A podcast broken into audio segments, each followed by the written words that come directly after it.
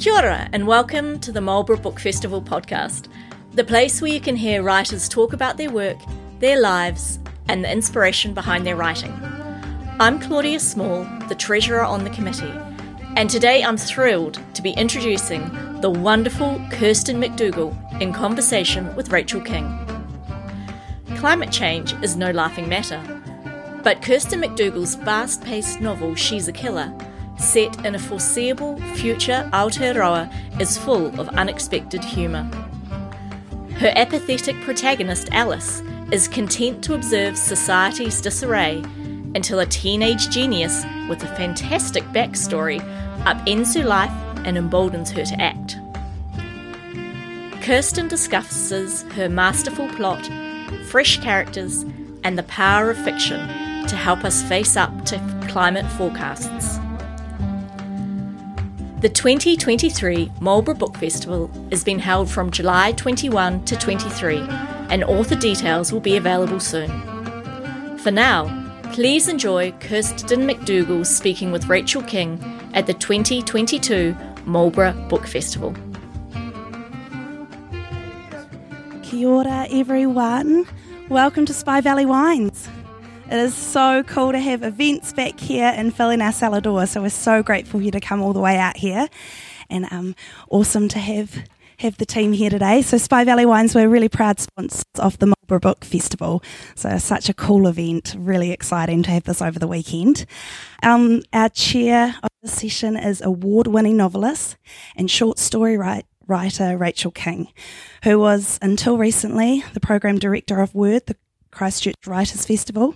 We are delighted to have you here in Marlborough to talk with Kirsten McDougall. Thank you so much, Rachael. Thanks, ladies. Uh, no mai haere mai ngā mihi nui kia koutou katoa. Um, as you heard, my name is Rachael King, and it's my great pleasure to welcome you here to this Marlborough Book Festival session. Kirsten McDougall, She's a Killer. Um, I want to say a huge thanks to Sophie and Sonia and Hannah and the rest of the committee and the team at the festival. This is possibly one of my favourite book festivals in the world. Um, you guys are so lucky, I can't tell you. Um, and as a fellow festival director, I was always quite jealous of the wonderful hospitality that they get to offer to their to their writers, but um, and also to to their audience. So um, they yeah they run a really tight ship, and um, we're very lucky to be here. I think I finally nagged them into letting me come and share some things. So yeah, I'm really happy about that. Um, so I'm here to tell you now that Kirsten McDougall is not a killer. Uh, that you know. that we know. Um, but she is a killer writer. Um, cue groans and terrible puns. Um, so She's a Killer is, of course, the title of her latest novel, which stormed up the bestseller list when it came out last year. It captured something of the zeitgeist of these weird times in which we live. It's set in the near future of imminent climate disaster, where food is expensive and water scarce, where class structures are amplified, and where wealthy people from overseas, or wealthugees, are buying their way into New Zealand, one of the last societies still functioning. Our narrator is Alice, a near genius slacker who inadvertently finds herself pulled into climate action. Now, that all sounds a bit doom and gloom, but you can be assured that this is also bloody funny. Um, this is Kirsten's third book. Her first book was The Invisible Rider. Uh, it was a novel in linked stories and introduced Kirsten as a wry and clever storyteller with an acute sense of place, character, and irony. Yeah. Uh, it was also bloody funny. Uh, her second novel was different in mood and tone, which we'll come back to. It wasn't bloody funny, but it is an atmospheric, semi supernatural, semi thriller that was shortlisted for the Ngaio Marsh Award for Best Novel and longlisted for the Ockhams as well, I believe, yes. Um, but wait, she's not just a novelist. Um, Kirsten's also a bang up short story writer. In 2020, she won the Sunday Star Times Short Story Award for her dystopian, Shirley Jackson esque story, Walking Day. And recently, the newsroom published a brilliant story Young Boys Take a Short Walk Through the Kingdom of Heaven. So, today we're going to have a chat about her work and some of its themes, um, a bit about the craft of writing. So, I hope there's, are there any uh, writers or aspiring writers in the audience today? Oh, well, never mind. You're just too shy to say, I'm sure. Um, uh, and then we'll have some time for questions at the end. Um, but first, please join me in welcoming Kirsten. Mm. Ora. Um, can we start with short stories actually? Because Yeah. you told me the other day that, Oh. that you just found that newsroom story in a, in a drawer um, that you'd written a while ago and you just kind of rediscovered it. Is that true? Yeah. Um, well, kia ora tato. Um, it's really lovely to be here, and I'm actually just totally excited to be speaking with you, Rachael. Oh, thanks. um, yeah, um, I did. Um, I wrote this story. I think it. I, didn't actually look at the date on the file, um, but it might have been like 2019. Um, and I'd filed it away. I think I had my head in, in, in novel. Yeah, well, I was heading towards novels at the time, but I'd um, had this um, a school excursion with some children. It might have even been um, earlier than that, and I it was utterly hilarious. And I thought I've got to capture this before I forget anything because I've actually got a terrible memory. I'm actually I think that um, writers with good memories. You have a good memory. No, I have a terrible memory. Oh, okay. well, there are some writers who have really, really good memories. Elizabeth Knox is one. Um, and I feel often quite envious because they can sort of pick bits of their lives um, and, and pull them into their work. And um, I've got to write things down if I'm going to remember anything, particularly language, because I'm really interested in the way people speak. Um, and this, this short story that you refer to has children speaking, and children say the most batshit crazy, hilarious stuff. Yeah, so I um, had to get that done very quickly, but I just put it away. And um, and um, as a writer, you like to um, be active and, and keep putting your work out there. And um, I was looking back through files because I was filing some new short stories, and I went, "Oh, that story!" And I opened it up, and I thought, "Oh, that that's actually quite cool." and um, so I sent it off to Steve Braunias, who's here and has done um, an amazing job at supporting um, the publication of short fiction because. Um, for a few, so for a number of years, I worked for Victoria University Press now Te Herenga Waka University Press. I was there for almost nine years as the publicity manager. And one of the things that we'd noticed, actually, since I'd started working there in 2013, was that we were getting very few submissions of um, short fiction collections. Um, and to the point where in about 2018, I was like, where are the short fiction writers? Like, we're just not seeing them. Um, and then strangely, in the, in the probably in the last two years, like too many, we can't we can't publish them all now. but it was I felt as if a lot of the short fiction writers had moved to essays. So you get these beautiful writers. So all mentioned um, Ashleigh Young um, earlier. Um, Kate Camp has just put out her um, fantastic um, collection of. Um, what it's sort of memoir in chapters, but they read like short stories as well. She uses a lot of those techniques, dialogue, humour, you know, really creating the scene for you.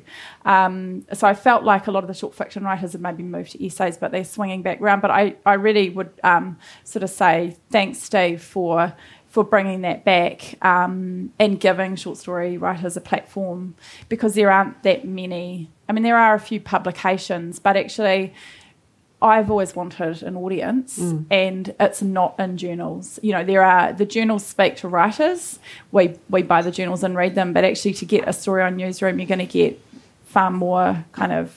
You're going to reach a wider readership. Mm-hmm. Even though it can be a pain. In, I mean, I don't know. Does anyone read on their phone? Do you? I mean, like stories. Do you read fiction on your phone? Yeah, On my laptop.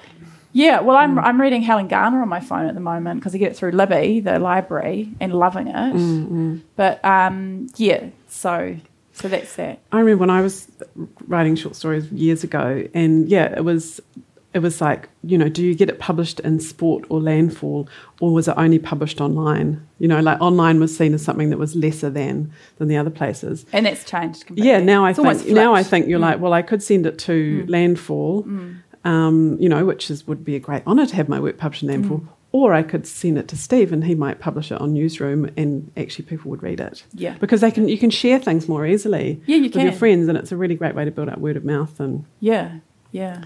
um, your your win with the Sunday Star Times competition was very. Um, the timing was great too, because of course it you know your book came out um, a year later or something, wasn't it? So Yeah. When was that? So that was um, early 21, and the book came out in October hmm. of that. Yeah. Yeah, that was amazing. That was a such a thrill. And you were writing She's a Killer at the time when you. I just, I, I actually just sort of sent She's a Killer off, and I had hmm. all this energy, hmm. kind of writing energy. It was like I'd built up this real head of steam and finished the book and sent it off, and I suddenly had this idea for Walking Day, Yeah. and um, and I have this real feeling with short fiction. It's a different feeling to novels.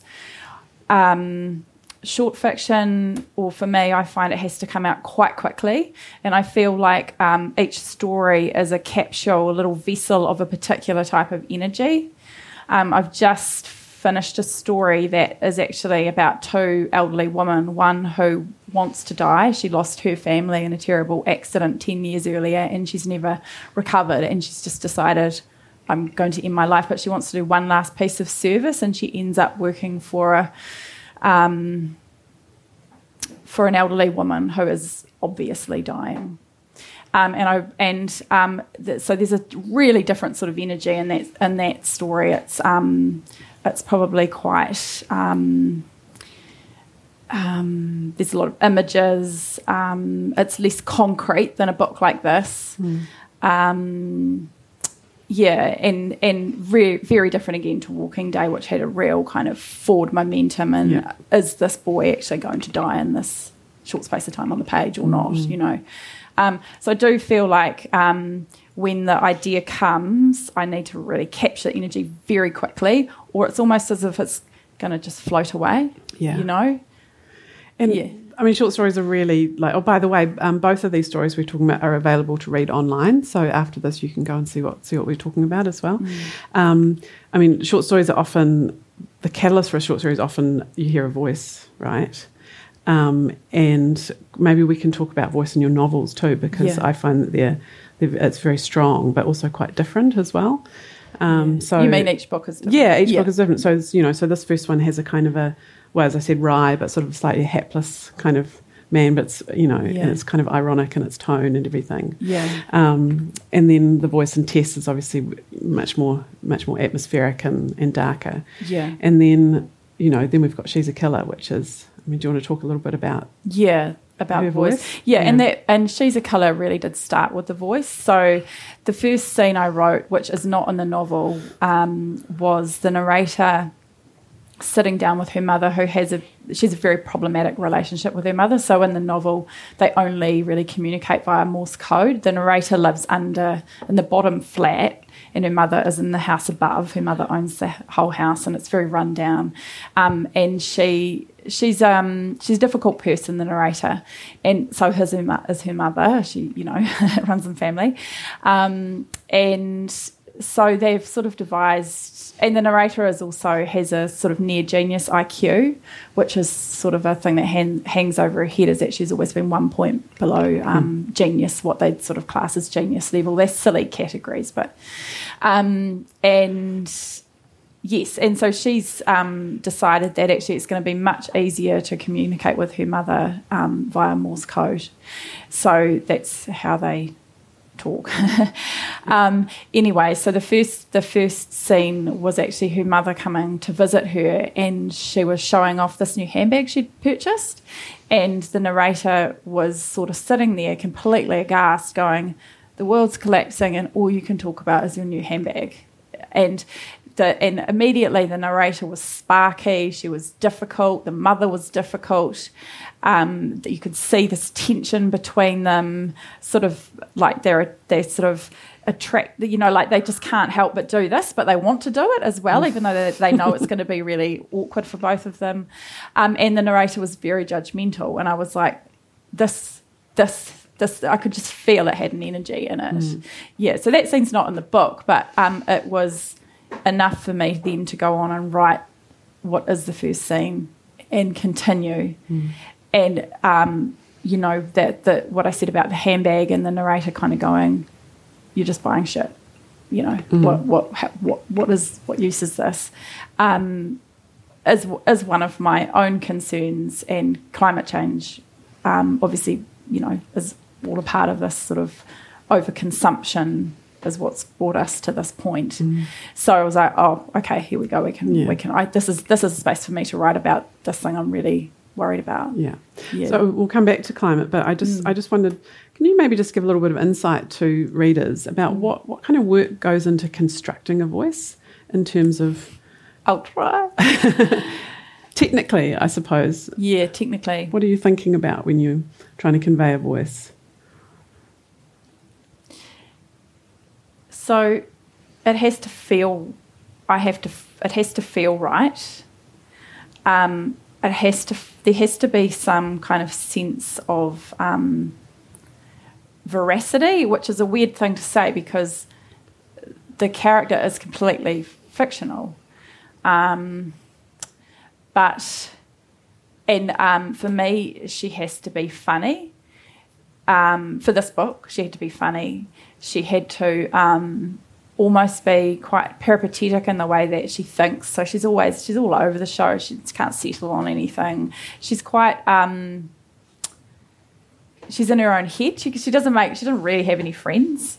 So really, the only person she's talking to is her imaginary friend, who's a character in the book, um, and the people that sort of push into her life in the book. Um, it's a really tricky question, Rachael. I mean, I suppose technically, when I'm writing the sentences, I have at this stage in my writing life a sense of what's working and what isn't working. And really, but actually, it's not based on anything really technical. It's based on does this feel alive Yeah. to me? And if I've got a sentence that feels a bit, uh, you know, or then I'll k- get rid of it. Yeah, and I'm really not precious. Like I love being edited. I've been had the absolute fortune of being edited by a terrific um, New Zealand editor called um, Jane Parkin, who's worked on so many incredible books um, throughout her her working life as an editor. And um, so I've, I, I'm always happy to take Jane's suggestions. And she actually makes me funnier. She'll just reverse a few words in a sentence and it'll be instantly funnier.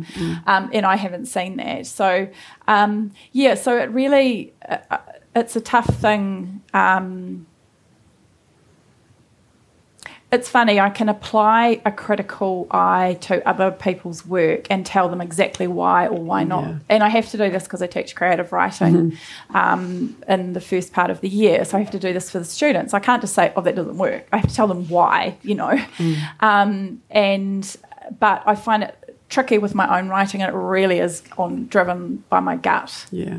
and but and I, I think that I used to think that that was um, unscholarly, that I wasn't schooled enough, that I hadn't read enough, that I hadn't read enough craft books, that I hadn't read enough of the of the great writers. But now I think actually no, that's just my writer's instinct, and that's a really precious thing, and that's mm. what I need to listen to. Yeah, I mean, it's a great argument for a lot of writing is instinct and Oh, it totally is. Yeah. I, I can see that now with the students. yeah, the ones that come in and I, that have strong instincts for a particular thing. Do you think it's because they've read a lot of books and so they No, they've they, I tell you what, they have They not. Oh, I hate them. No, but the thing is, the thing is, the thing is, and um, they've often watched a lot of television or films. And I tell you what, I grow, I, you know, I did not grow up in a literary family. I was just saying to Rachael earlier, my early childhood reading was The Famous Five, and you know, and then um, Trixie Belden. It, like it was, I was, I'm not, I don't have family. Those are that great read- studies in story and character, though. well, yeah, yeah. But um, so I've caught up as an adult, but um, I watched a lot of television, and so my sense of form and story arc is informed by um, television, films, and and probably music videos as well, um, and song lyrics.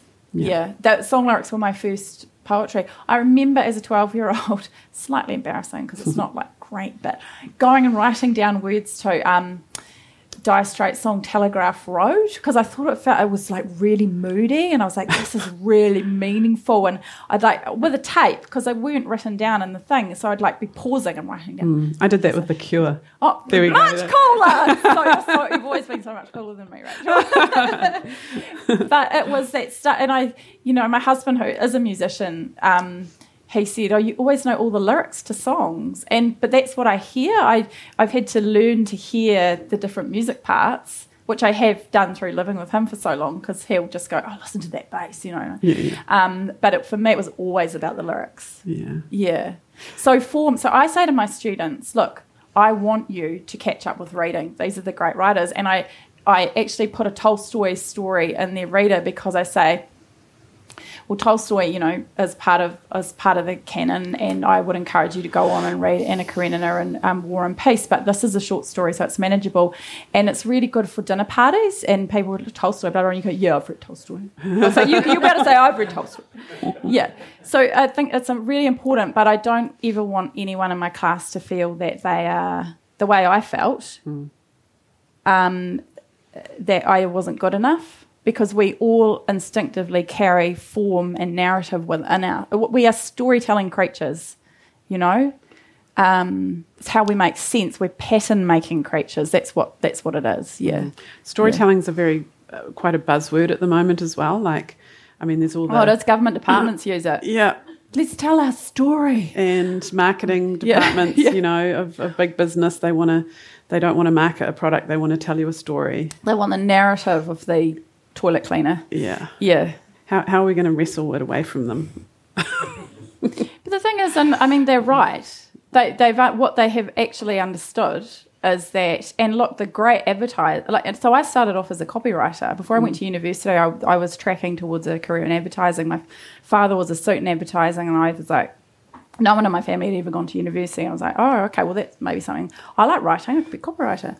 And I won an I won a, an award for um, a campaign I did, and um, but I went to my um, the boss at, who was um, sort of my direct report at that time, a woman called Chrissy LaHood who worked in um, advertising for many many years, and I don't know people of a certain age might remember the Anchor butter ads, the Anchor Girl, and they told a real narrative. They were like in terms of advertising a hugely successful campaign.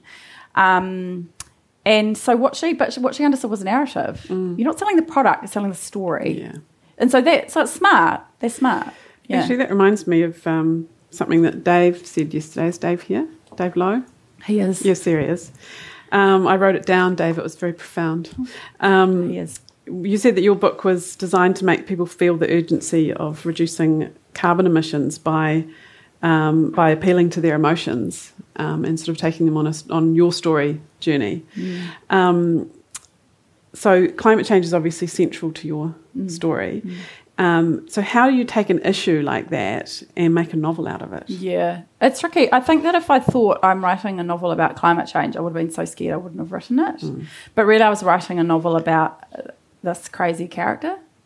Yeah, so that made it almost. It's like you trick yourself, and and the, the thing is, is that um, really to make a book palatable, you can't go. Um, Sue said something in the previous session about writers don't go and go. I'm going to write about the grand themes of um, I don't know, capitalism and love and divorce or I, whatever, whatever. Um, I think that, and I, like I've never thought about themes as I'm writing. Um, so yeah, it's almost like I, you, I tricked myself into it. But so what I did was I thought I'm going to start at the point, very simple point actually, that I've often thought about. You know, when I'm lying a bed and um, in bed early in the morning worrying about things, and I think so. We're going to have um, shortages with food um, and different products. Would I rather give up alcohol? Say, pretend like suddenly we couldn't grow grapes anymore because we had problems with the soil or the or the heat or, or flooding or whatever. Would I rather give up alcohol or coffee? Well, coffee's imported into here, so I'd sort of like you know for hours coffee or alcohol. it's, it's alcohol that I'd give up. Yeah. Um, so I thought, oh, okay. So what about if we've got a world where it's really, really hard to get hold of products. So one of the product, one of the things that um, is actually seriously in danger of um, um, being being able to be produced as rice because a lot of the rice is grown in um, Southeast Asia. They're low-lying, you know, kind of deltas and um, you know places like Vietnam. I mean, I think they're predicting that by the end of the century, 50% of Ho Chi Minh City will be underwater. Mm. Um, it's really scary, you know, and they and often these farmers are subsistence people anyway, so they're not going to have any choice. Yeah, and so you so think about okay, so what if rice has gone, wheat prices have gone crazy, which we've actually seen recently with um, the war in Ukraine. Um, you know, and then water, of course, is a major thing. So one of the one of the um, things I did in my book was water's been completely privatised, and you pay as you would pay, um, you know, you, your rates you would pay for your water allowance. So my narrator, who does earn money but is sort of useless at managing it, um, but not huge amounts of money, um, she has. I can't remember how many litres she has, like one litre or two litres. It's a pathetic amount per day. Mm. So she never showers. She has a bird bath. Um, yeah, so just little little things like that. So I think once I could start to construct the world and those kind of pressures, um, that starts to put pressure on character. It starts mm. to put pressure on how the story is shaped, mm.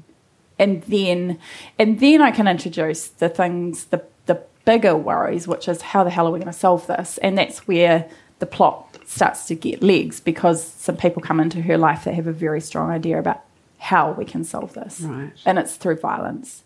And that's another thing I've often thought about. I mean, um, some of the great um, thinkers around activism in the 20th century were um, black rights movement, you know, and and so um, Martin Luther King, who was um, into peaceful process, a protest, and actually moved uh, slightly away from that um, before he died, and then of course he had Malcolm X, who was in, you know, an op- the opposite kind of way of thinking. And I've always been really interested in that. Like, do we do we just sit down and refuse to move, or do we actually kill the people who are the problem? You know, make make a make a um, I guess a straw man out of, of certain people. Mm-hmm. Yeah. So so these were things I was thinking about, um, and I don't I don't know the answer, and the book is undecided about mm. what is the right answer. Can you just talk a, a, little bit about about some of the characters in the story? Mm. Because mm. I think you were um, you well you alluded to yesterday that that Alice is um, is a certain character who represents a certain attitude. Yeah, um, yeah, But I think you carry that through through the rest of your characters. Could you talk a yeah, little bit about sure. that? Yeah. So Alice, um, she's someone who has um, the means in terms of um, her ability to, to think and also potentially to act because I often think people who get things done are often quite single minded people um, who won't um, consider too much about how other people think. They're just going to do their thing. So, um, in, in many regards, Alice could be seen as someone who would be a leader um, in terms of how you might change and, and look at different ways to. Um, you know, develop society, but she's pretty much given up. She's, you know, I don't think the book refers to her as a slacker. She's, um, she's just what she's done is she's gone. It's all too hard. I'm going to put my head in the sand which is something that I at certain points have done. It's like it's this is so hard to get my head around because no matter what I do, I could go completely vegan, ref, refuse to ever drive in petrol cars, never fly anywhere. But that's not stopping the oligarchs in Russia from p- taking a plane every day to go wherever they want to go, or um, you know, um, a lot of the coal that's still being burnt in China um, you know, to to give electricity to people. Um, so yeah, so it becomes this like what what how the hell are we supposed to live? How are we supposed to deal with this? Um, and so Alice has just gone, nah, I'm not going to deal with it. Mm. Yeah, so she refuses to read any stories about climate change or um, yeah, and um, so I sort of thought, well, she in a way is the as the sort of the parts of my own self that I feel guilty about, mm. but also the governments um, that have um, are not are not choosing harder policies and and, and forcing um, change, and the businesses that refuse to change as well. Um, yeah, so she she sort of represents that, and then she's got um, her well, she calls her her best friend this woman doesn't really like her much, but she, um, a, a, couple called Amy and Pete, and they're very successful. He's a successful architect, and um, and Amy is someone that Alice grew up with, and um, they live a really nice kind of shishi life and have a beautiful house and three children that they homeschool. And um, Amy does um, preserving for their bunker supplies and you know this sort of thing. Um, and you know, so I was sort of like because because one of the other issues is we have um,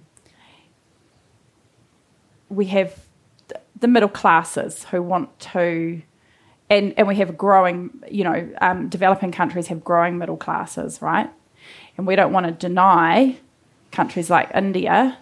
Suddenly, they've got a household has a chance to have um, a refrigerator. Well, it might have CFCs in it still. Mm. I don't know if they're still making them over mm. there, but um, or you know, or to own a car for the first time in their families. Who are we to say no? Because mm. we've had that the whole. That's a problem. Mm. You know, that sort of that um, we get more money, so we can suddenly make a much bigger footprint. So mm. I wanted to write about that and then how you deal with it. And this couple, their way of dealing with it is to use their money to actually hide. To, to buy a bunker and to become kind of survivalists and I hate I hate the whole I'll be quite open about that. it's a strong word, but um, to me, this that sort of survivalist kind of way of thinking is so individualistic, mm. and I think the only way out of this is for us to work as a community. Yeah, yeah. and it's actually, only available to incredibly rich people. That kind of way of thinking. Yeah, although I have known people who are not um, uber wealthy who mm. who have this one person who's has a little place and stores stuff away. Okay. So, you know, and that's to me, it's a real fear driven mm. response. Mm. I get it. Like, I totally understand. I mean, you look at what we did with toilet paper and the, oh my god, you know, like it's, it's a, we all yeah. have that, like, so, oh, I've got to squirrel it away. Yeah. You know, not only what we did with toilet paper, but the scenes of people fighting over the toilet paper as well. You know, it's not yeah. just a matter of oh bummer I missed out. It's like that person's got more. I'm going to go and yeah, and that's it's yeah. yeah. it's like a tiny little, you know, kind of example of what could happen on a bigger scale. Yeah, yeah. And then the last uh, character I'll talk about who's important in the book is Erica, who's a teenager who is um, radical, radical activist. Yeah, and so her whole way of thinking about it is um, my way or the highway, really. And I don't, I don't actually agree agree with that either, but I see it as a valid, a valid way of thinking around a problem. Mm. It's a problem, we'll kill it. Yeah, she's mm. quite a terrifying character. yeah. Uh, Dave Lowe. I'm actually a climate scientist, but more recently a um, award-winning book author. So, what's been your experience of the book fest, and you know, what, do you think people get out from of this sort of event? Um, yeah, I think it's wonderfully run uh, by a bunch of very dedicated and passionate people. Um, I've learned heaps. I've absolutely loved it, and I'd certainly come back to another festival like this. Yeah, you just learn the thoughts and feelings of so many of New Zealand's top authors. Um, we've just heard from Lloyd Jones, for example, and you just you're going into a, like a different world, a different space, learning things that you never really thought about before. It's incredible. Good on um, Blenheim Marlborough for putting on an event like this. Fantastic. Do you want to maybe read a little bit mm. um, that well, we were sort of talking about doing a bit that really illustrates the the voice, the, yeah. the voice of um, yeah. I'm just going to read a little bit from um, kind of early on in the novel, and um, Alice is at home with Simp, who so Simp is um, Alice's imaginary friend, who's actually just in the very first page of the novel has suddenly reappeared. She disappeared when um, Alice was seven, and they burnt their childhood home to the ground. And um, Simp never came back, and she's suddenly come back into Alice's life, and Alice is thirty-seven. Um, so um, Alice is trying to catch Simp up on how the world's changed. Later that evening, I showed Simp the internet. No one had it at home when we were little. I flicked between social media platforms and celebrity gossip sites. Simp watched as I scrolled and the world was by. She yawned. I looked at her. So what? she said to the internet. I kept scrolling, avo- avoiding sites with news of riots and wildfires, food shortages, new viruses. I wanted her to see how the internet made you feel like something might happen. We both experienced the pre internet wasteland. Long Sunday afternoons, stuck inside, windows dripping with condensation while my mother boiled up bones for soup. Television channels you could count on one hand. Hope was part of the internet's success. In truth, the news was always bad, but sailing on the current of connectivity was the sense you were a few clicks away from the very thing you didn't know you were looking for. There's nothing good here, said Simp, and you know it. Hmm. I looked up from my screen. I just wanted to show you, I said. Anyway, life isn't supposed to be good anymore. People are suffering the consequences of their overconsumption. But you just scroll past it, she said past the people who can't afford to move to this island paradise, past pictures of the crematorium that was the Amazon and the extinct penguins of Antarctica, past the oxy- oxygen deprived oceans. Everyone knew about those, even me. The thing was, I couldn't bring myself to care. There was nothing I could do. I couldn't help my place of birth, which, as Simp said, was an island paradise where the climate apocalypse was less apocalyptic. None of it touched me, not in a real way. Other people might react like it was the end of the world, but what difference did that make? Yes, it was a mountain of shit and it was avalanching down on our heads, but what was I to do about it? I'm not an activist, I'm an observer, I said. You're too lazy to observe, said Simp. Upstairs, I heard the volume on my mother's TV go down. The Morse code light box flashed yellow, my mother wanting to send me a message. The transmitter boxes were my idea, but that happened in an organic fashion a withdrawal of troops too tired for combat, combat, a silent truce. I'd taught myself to code, and slowly my mother had learned too. It suited our relationship.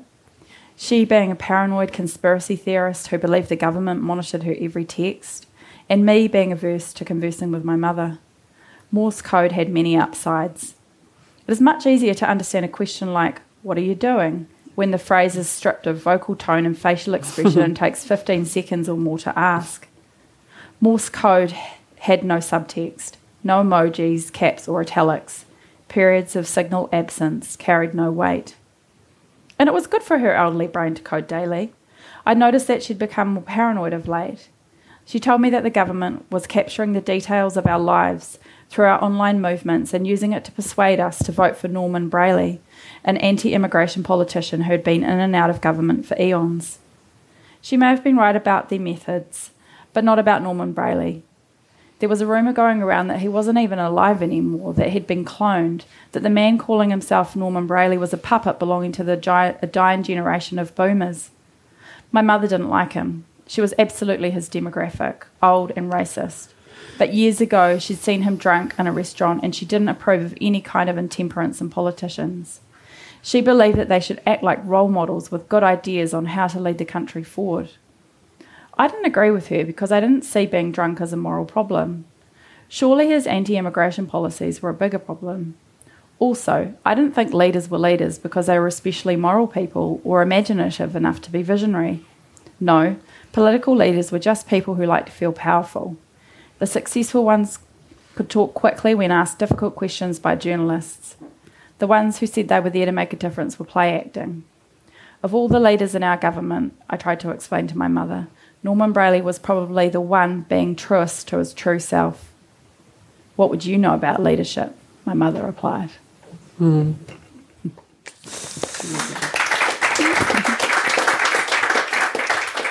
Um, that reading just reminded me of, of something in the book, which is when um, people are talking about the refugees online, um, yeah. and it's like it's like the worst of the Facebook comments. So I remember when um, when Behrouz Boochani came here because he was yeah. probably our most high, high, profile asylum seeker that we've yeah. had in recent times, and the comments on the stories about him were just horrendous. I mean, people had no understanding of what he'd come, where he'd come from, what he'd been through. So it's it's quite it feels like a very complex thing to be exploring in, in your book with the wealth refugees, mm. because on the one hand, you know, we don't want them, mm. but is it we don't want them because we want to kind of guard our territory, or do we not want them because it's immoral to be bringing in the wealthy people? Only the wealthy, yeah. yeah. yeah so the book has kind of set this up as a problem where um, handily, as I was writing, this pandemic happened, and I thought, oh, this went on and on. We could be in quite a lot of debt. Um, so I'd sort of just there's a one liner that says that they're bringing they bring in the wealthy G's to pay off help pay off the debt from the um, most recent pandemic. Because I just kept thinking oh you could keep just having pandemics and you know. Um, yeah so um, I mean immigration is such a fraught issue. Um, and who do you bring in? Who do you allow to be here Who deserves it? Who deserves it? Deserves it, exactly. Yeah, and so um, really, you can only come in, in the book. You can only come if you've got the money to come to to, to buy your way in. So it creates a kind of two tier society. Um, yeah. Um, Well, I like the way you don't offer any opinion or solutions about that. You know, you just you just present a, a social media page where people are arguing about it, which is yeah, Yeah. yeah, yeah, They're horrible places to go, really. oh yeah. um, tell me about Simp. yeah. What- where does Simp. where does where does she come from? Yeah. Why is she there? yeah. Okay. What does she mean to you? Yeah. Simp means a lot to me because when I was a child, I had an imaginary friend called Simp. Oh, yeah. Don't know where I got the name from. Actually, a friend of mine said to me um, a few years ago, because I was talking about Simp, and she said, Oh, did you ever read the John Burningham book, Burningham book, Cannonball Simp? Which I, I, I, I knew the title, mm-hmm. and but we I never owned, so maybe maybe we'd had it out of the library and it, the name had stuck with me. Mm. I had a real weird I don't maybe it's not weird. When I was young, I thought so there were two the most beautiful names in the world to me as a child were Heidi and Simp. Simp, which I mean, Simp means something different these days as well. It does, beautiful, yeah, yeah, yeah. But so when I was writing the book, um, she there, there was a strange little layer that's I completely stripped out where Simp kept fighting to name herself, and she wanted to call herself Bella because she thought she thought that was a beautiful name, and um, It means beautiful. and it means beautiful. Well, that was yeah, yeah. But um, and the and the narrator sort of refuses to call her. Anyway, it was an unnecessary kind of. It was just me having fun with the imaginary friend. So um, there's I I think I wanted her in there because the narrator is quite a. Um, she's not a very empathetic person. Um, she, you know, I said earlier, she doesn't really have any friends. She's um, doesn't have many social graces. Like she really doesn't know how to kind of oil the the wheels of conversation. Um, yes, and so simp is I see simp as sort of being the kind of missing part of her kind of um, psychology, or a part that's been squashed, or um, is just not. She doesn't have any access to. So simp is quite straight talking and um, yeah, is almost like a little bit of missing empathy, or it's a step separated out from her. Yeah, and also, I mean, it was just hugely fun, hugely fun um, to have a character there who only one. So if you're in a if like there's a um, scene where they're having a sort of dinner around um, around Alice's um, kitchen table, and there's maybe six people in the room, but she's the only person who can hear and see Simp. So every now and then, si- Simp will pipe up. So you can get really great comic things happening where Simp will say something or you know um, reflect on something someone else has said, but yeah, only Alice can hear. Yeah. So And, and, then, but but she had- occasionally answers. as well. Occasionally she answers, but he had to be really careful with that as well because it was like, yeah, no, no one knows um, really that Simp is there. Um, yeah, so it was just it was huge fun and yeah, that that thing of kind of almost filling out this because it's hard when you've got um, when you've got a character who's not a particularly um, nice person. Um, I mean, they're still really interesting people to read, but um, you you- can risk alienating your audience, and I am really always thinking of the reader. Like I really, I want a readership, and I want to entertain people. I want them to have a good time, you know, while they're reading, and so. Um, maybe sympathy to slightly soften Alice as well and to give her another dimension that is would potentially be missing without her. Yeah. And also, Alice is just weird. I mean, what sort of 37 year old has an imaginary friend? She's really you, though, isn't she? No.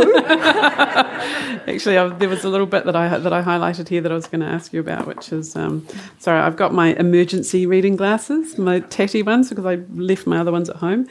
Um, uh, I'm not saying this. I'm definitely not saying this is you. This is me poking fun at you. Um, the, hill, the hill I climbed to go to work every day stood before me. Already I was running late, so I took my sweet time. There'd been a moment on the bus when I'd made a decision to, tip my lunch out. She tips it onto somebody's shoulder. She tips her sauerkraut, which actually is like a turmeric, has turmeric in it, onto this guy's shoulder in the bus, just because she does weird shit. And we, thought we think at first she's done it by accident. I knew I'd done it. Simp was right about some things. I could be a bully, and my avoidance tactics were second to none, and perhaps I'd wasted my natural talents.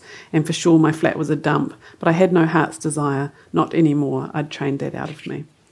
Did you enjoy writing her? Like, Alice. Yeah. Oh yeah, huge fun. Huge fun. And that's what I was saying when um, when I went when I wrote um, Walking Day quite soon after I'd sort of handed in the manuscript. I still had this energy. It's like a. has anyone ever been a sprinter?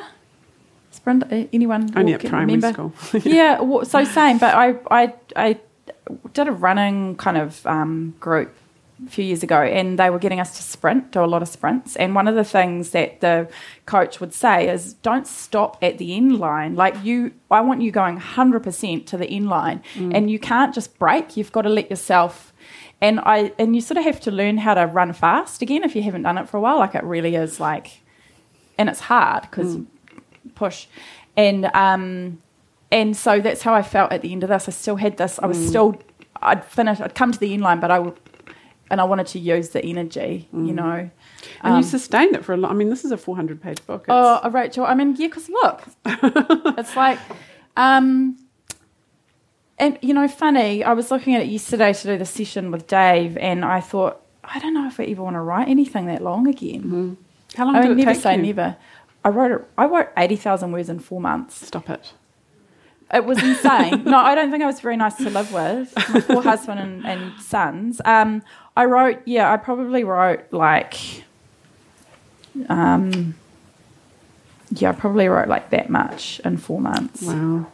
Is that where? Yeah, Yeah, from when they kind of get over to the Wairarapa. Um, um, but I took five months unpaid leave from my job, and I just so I knew I had this had finite time. yeah. I had a deadline. I'm really good with deadlines. Yeah, yeah. Yeah. Um, we're going to open up for questions in a minute, but I just wanted to ask you about um, satire and what what do you think that Oh. because this is I would I would see this as a satirical novel. Would you? Oh, I don't I know know. people have definitely called I don't that. like so I, I have trouble kind of defining satire. So but I do love um, you know, the thick of it and um, the death of Stalin. So Mm-hmm. Iannucci, he's like an amazing satirist and actually one of my favourite comedians is um, his name's just gone over my head. God, that's so embarrassing. Um, Stewart Lee, Mm-hmm. um, who I would say is is a, like a very high level of satire, Mm.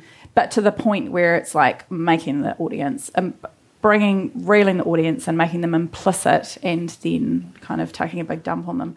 Um, like I don't know. I, I mean, know. your scene, your scene in More Wilsons is definitely Oh, that, yeah, Satire. I suppose so. I suppose so. Yeah. lampooning. I like. I think that if we, I'm going to write satire, I'd be terrified again. yeah. Yeah, yeah. so I don't.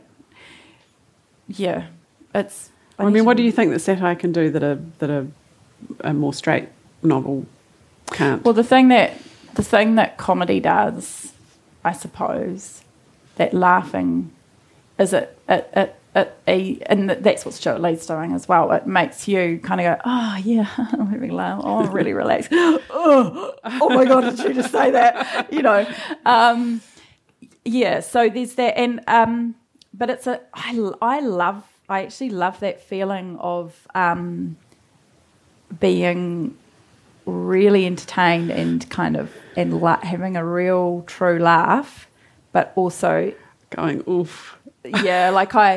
So My the God, O- what did I just laugh when at? the Office came out, that was and but that almost went too like. we used to watch it with my um, late mother-in-law, who um, my husband would always say she doesn't have an ironic bone in her body, and she she just took it straight. She and she couldn't handle it. She was like, "Why is this person like this?" Like, yeah, um, and yeah, so there's a there's a tension there.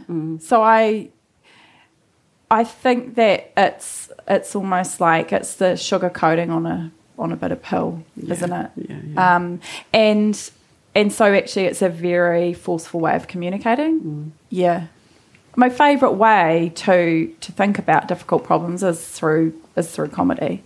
Yeah, so um, yeah, some of my favourite TV has been. And not that Fleabag's really kind of looking at difficult, I suppose, kind of feminism and um, mother, well, mother, father, sort of female relationships, that kind of thing. Um, yeah. Yeah. So, yeah, I mean, I just love comedy. Yeah, yeah. Um, do we have any audience questions? I have more questions if nobody does, but not at the moment. No, there's one. Oh, there's one behind you, Steve. Sorry, is this on? Right. Uh, I was just we were t- you were talking about consumption and wanting uh, an audience, a readership, because I I struggle to spend money on books. I read on my phone through Overdrive library books. But it's the same as listening to Spotify. I, I wonder what I'm contributing to you as an author if I read books like in that way. Is there a better platform that, as a reader, I can Well, we do. So, I mean, on a practical level, um, the library, so we have the, co- co- is it the copyright? Public lending right. Thank you. Yeah, so for, for all published authors, um, when you borrow books out of the library at the end of the year, we get, um, just before Christmas, which is always nice, we get um, a, a certain percentage of kind of borrows. So that's always, that's really good. But um, I mean, it's, a, it's cool that you asked that. It's something, Spotify's terrible for artists, by the way, absolutely terrible. Um, yeah, um, going to live gigs is. I mean, I know it's that's really complex at the moment as well. Um, and I like to buy. Um, we've got a record player. I like to buy vinyl when I can to you know. Um, but yeah, I get it. I get the tension there as well. And I'm the same. I buy all these books, and then the other day I was like, I've actually just need to clear some space. I put them out in the the front of our house and get people. But I, I've been thinking about this as well because I am really, having worked for the publisher for nine years, I've been really, really aware of how oversaturated the book market is. Um, and to the point where sometimes I'd find it a little bit depressing. I'd be, where is the audience going to be for this? Um, and but at the same time, I want to hear the stories. Like I, you know, I'm hungry for stories, and so I'm starting to think about different ways to tell stories. Um, and so the short story is another thing. Like at the moment, I'm writing short stories, and I'm not thinking about a collection. I'm just thinking about I want to make these stories and put them, get them out on the internet where I can. Um, and but also, I'm starting to write a play, and um, I've been thinking about um, when I was young. Um, the, I mean, the first writing I ever did actually was plays. So at school, we'd make them up on the spot, and I always had to be the narrator. um, and um, yeah, and recently I've been thinking we have um, in our street we have um, a Matariki evening, um, and I was thinking actually next year will be really cool. I'd like to maybe get together with a group of some of the kids in the street and the adults who, and they have various talents, and actually just make a play maybe about our yeah, so different ways to kind of create story. I'm really interested in thinking about that at the moment um, because it's just, I don't want to put more stuff out for the sake of, I never want to be a writer who just keeps putting stuff out. I think that's, Plays are more collaborative as well. I mean, Yeah. uh, I mean, I know we collaborate with editors and things, but, No, no, but really, it's all your own work, isn't it? Whereas, Yeah. So, are you? I'm Are you really attracted to that idea? I'm really attracted to that idea. I've, um, my husband played in bands for years and um, and still does. He write and he writes music for film and TV. He's always collaborating with. So now it's with producers and directors, um, and back in the day it was with his band members. You know, and they're always listening to each other. Um, and so it's always a conversation. And I was, I've been hugely jealous of that, you know. Um, and I I want that. Yeah. I absolutely want that. Yeah. So in the future, your next thing might be the the play by Kirsten McDougall. It might be the film or. Well, I have been like that, yeah. thinking, I because I've, I've met a few film um, and TV producers recently, and I am actually thinking of trying to write a film script for Tess because for my in my head, that's TV, that's film. Right. Yeah, like I have a very Well, you'd never get this in a ninety-minute film for a start. no. Um, people people are interested in it as a film, but I can't see it like that. Mm. Yeah. Whereas Tess, it's like it's far more visual Yeah. and Very um, visual. yeah, Very atmospheric. Mm. Yeah, so you can do a lot through just actually how people are moving and what's Mm. happening visually. Yeah, yeah. Great. Mm. Uh, another question? Uh, Kirsten, uh, I see that you uh, have been doing a session with Dave Lowe, Yeah. who's here today and is the author of The Alarmist. And of course, both your books are about the, well, it's the biggest issue in the world, isn't it? Climate change. Yeah. Um, in your talks with Dave uh, in the session and just informally, and in your own sort of mind, how do you feel about what's going on? Is it hopeless? What do you do? What What do you think? Are we doomed? what do you and Dave think about that? Dave, Dave's so much better on this than I. I, I think that I have um, I have real moments of pessimism. Yeah. And then um, but there's that's kind of a cul-de-sac way of thinking, you know, like and um, I don't we have such a finite time being alive, you know um, that um, I really try to counter that with um, with more kind of optimistic ways of thinking and doing. So one of the things I've done is um, join my local stream team. So we do planting days, riparian planting, and we interact with the different um, kind of local, regional, and um, local council in Wellington Water on the water quality.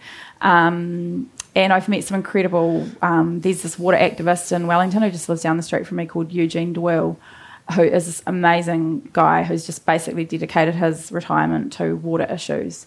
Um, yeah, and then and so I've what I've found is that like I'm someone who's quite physical, so actually plant physically planting trees and grasses is a way to for me to physically get rid of some of my you know terror and then then then um, also we make submissions on things. So um, you know um, the emissions um, trading scheme there's you know there's all there's, there's all sorts of different things that um, that we've made submissions on. But the um, and then the, the thing that Dave says is that we have the technology to deal with a lot of issues. So I often feel really hopeful. What what we need is the we need as citizens, as voting citizens, to create the political will. We need to, you know, the government is led by what we want. So I think it's so. So one of the things we do with the stream team is we will routinely invite um, the local um, MP, the mayor, the different councillors down to show them what we're doing, and we actually we go, we are we're not talking at you. We're not telling you you're doing it all wrong. You're, we look at what we're doing. This is this is the vision we have for our stream. Um, how can we work with you? And one of the things Eugene is very very good at doing. He's like um, he's an absolute pit bull on the pant leg of all of these um, councillors and and different people in, in charge of things in the most lovely way. But he won't let go you know. So I, i've learned a lot through working alongside him and how we can how we can um, deal. But yeah i mean i do i i worry you know. But then i you've got to offer i've got kids and i'm not to i'm not just going to continually tell them it's all doom and gloom because it's actually not. You know we can make good things still but we need to be very, very careful about the choices we're making. And you know, Dave says time and time again, I've heard him say, and he says in the book, we've we've got to the end of this decade.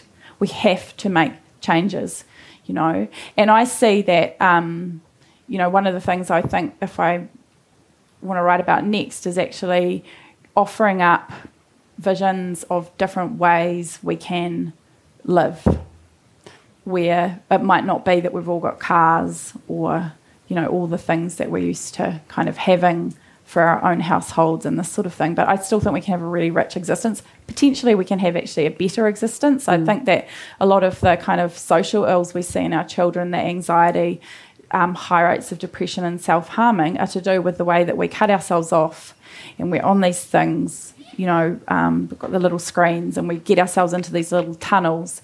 But actually, if you sit down with people and laugh and and and um, you know have music and dance, and that is a way to um, allow your brain to relax and get creative with solutions. So yeah, so I suppose it's that sort of thing of trying to model some good behaviour. But I'm not. I I'm I'm as scared as everyone else. But I you know got to do something. That's an, that's an energy as well. So actually channel it into you know, make some submissions. Go and go to your local planting day.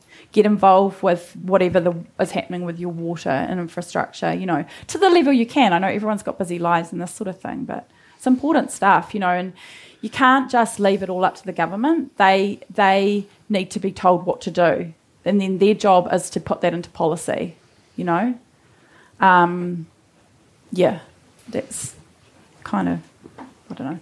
Yeah, it's it's very much that act, act locally. sorry, think globally, act locally kind of well, thing. and really, that was isn't for my own mental health. It was like I can't if I keep thinking about some of the sites I've seen in China, like massive, massive concrete dams and things. Mm. Oh, I can't I can't do anything about that. Yeah, Yeah. yeah.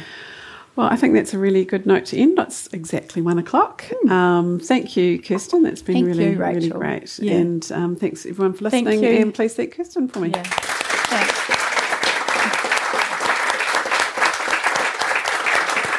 Um, now, Kirsten's books are for sale over there, I believe, are they? I hope, yes, and she'll be available to sign them. Yep. Um, I really recommend all of these books. Um, actually, I have I have a special place in my heart with, for Tess. I'm not sure why, but I You just work on a loved it. film with me. Oh, okay, good. You're on. Um, but yeah, please, um, please go and check them out. Thank you. Thank you. That was Kirsten McDougall speaking with Rachael King at the 2022 Marlborough Book Festival. Big thanks to all the writers that have supported the festival, as well as the audiences that attended in person or listened online. If you'd like to learn more about the event, head over to marlboroughbookfest.co.nz. And if you've enjoyed this podcast, please subscribe so you don't miss an episode. Thanks for listening.